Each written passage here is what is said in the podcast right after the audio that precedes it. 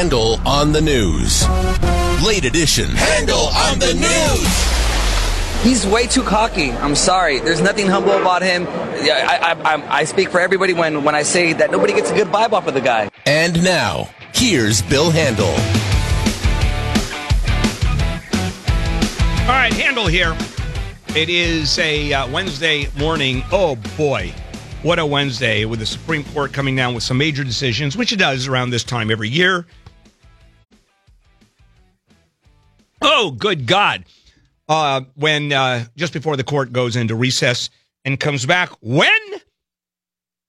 First Monday in October. Oh, okay. Oh, Rich forgot his headset. Excellent. Well done, Rich. All right. Uh, let's do it. Handel on the News, late edition. Uh, Jennifer Jones Lee, uh, the guy over here who just ran out of uh, the doorway uh, looking for headset. He's new. Uh, he's back. And uh, me, lead story. Pay me my money down.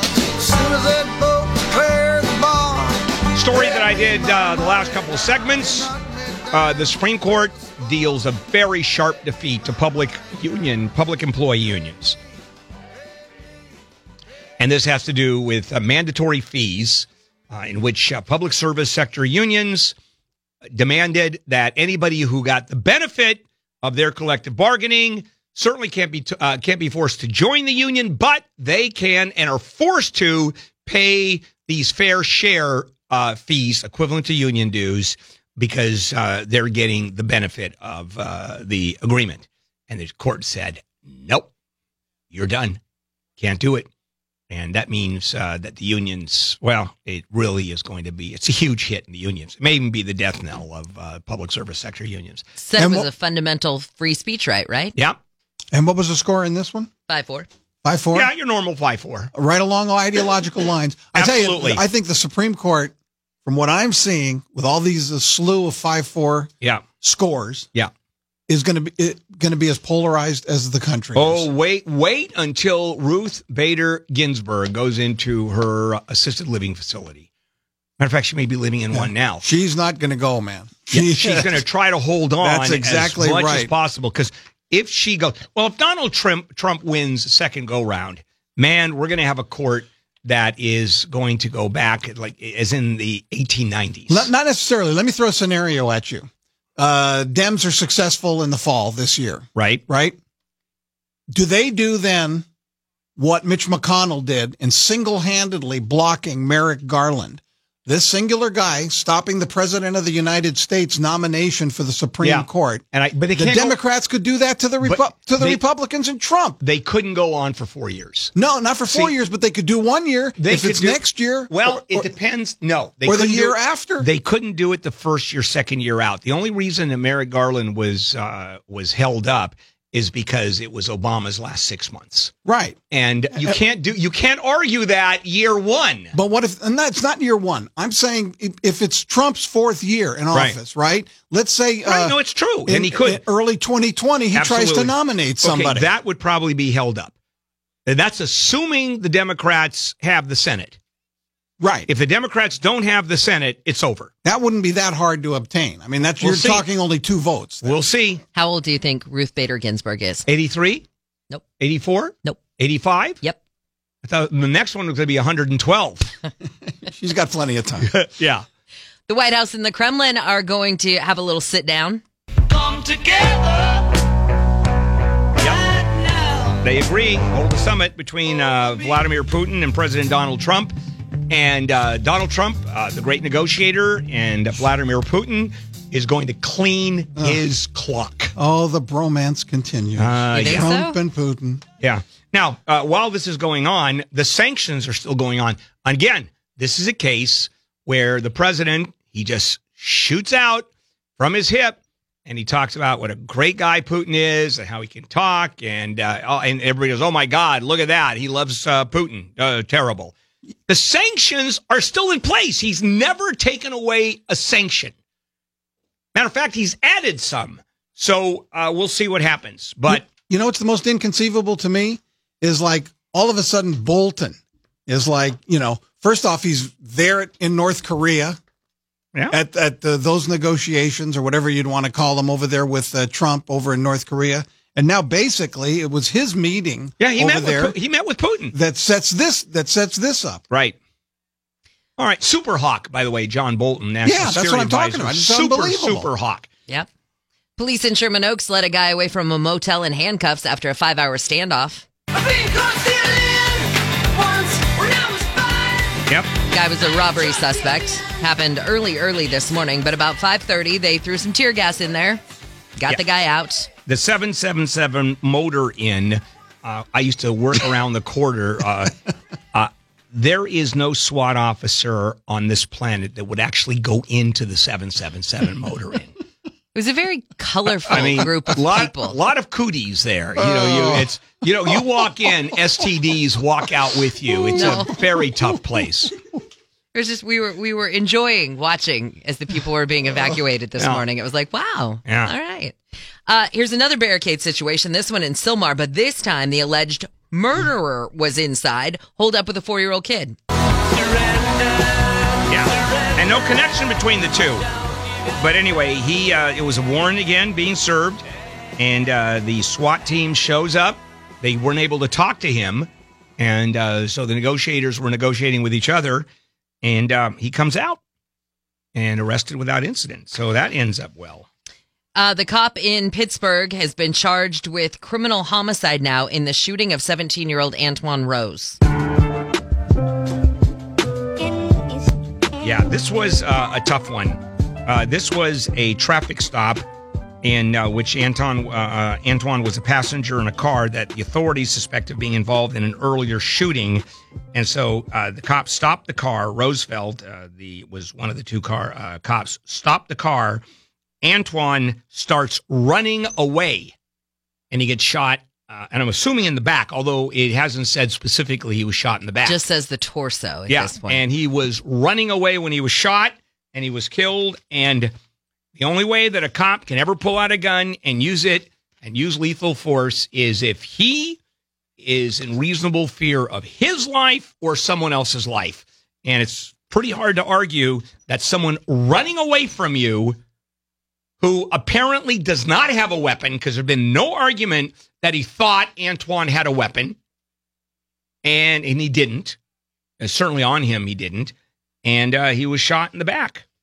This, no. Is this the cop that was on his first day of duty? Yeah, but he had been a cop. In yeah. other, he had. It's just first day of duty in this police force. Oh, I got you. Yeah, he had been a cop for eight or ten years. And, of course, there were uh, all kinds of protests.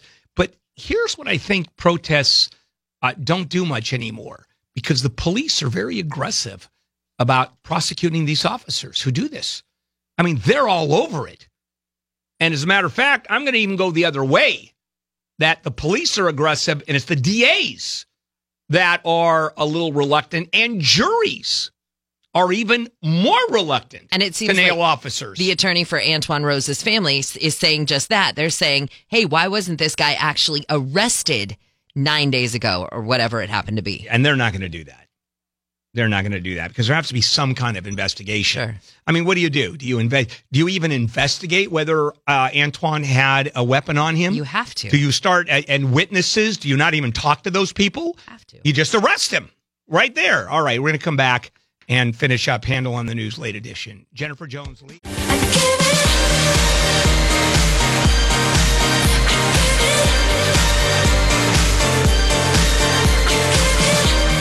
Handel here.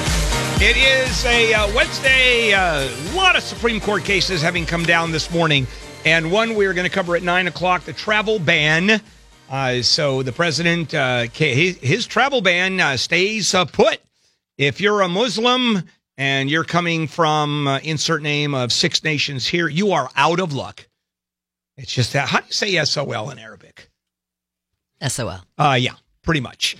All right, uh, let's do it. More Handel on the News. Are we finished Handel on the News late edition? Jennifer Jones Lee, uh, Rich Murata, also known as Ricky. Rich Murata in for Wayne Resnick this uh, week, and me. Speaking of unions, the L A P D union wants more time before body cam footage is released. Police and thieves in the street. Now, uh, at first, when you look at it, it, well, they have an argument. The problem is it's a question of timing here. Uh, right now, the uh, department's uh, release date is within forty-five days of an incident, and the union is saying, you know what, that may be way too quick. And uh, the unions, this is a great line from the union. This is not an N F L game where there's a hundred different camera angles and millions of dollars on the line. It's our members risking their lives. And it's one point of view. We'd like a complete investigation done before uh, anything is really put out into the public. Well, then we go back to the uh, philosophy or the policy of the L A P D that video cam is never released until it's all over and done. Seems and like forty-five days is enough time to I would get think your so. story straight. I would think it would be within forty-five days. And I think there could be some exceptions uh, where it is uh, an extraordinarily complicated investigation. Uh, but if you're talking about a single body cam, body cam footage, in which uh, someone is obviously shot and killed, uh, and there are no other views. And, for example, the body cam starts at the moment the shooting takes place, and it doesn't show what happened immediately prior to that. Well, the community goes crazy, look at, crazy, look at the shooting, but is there a backstory? Are there extenuating circumstances? It, was the shooting legitimate, for example? And it could it could be.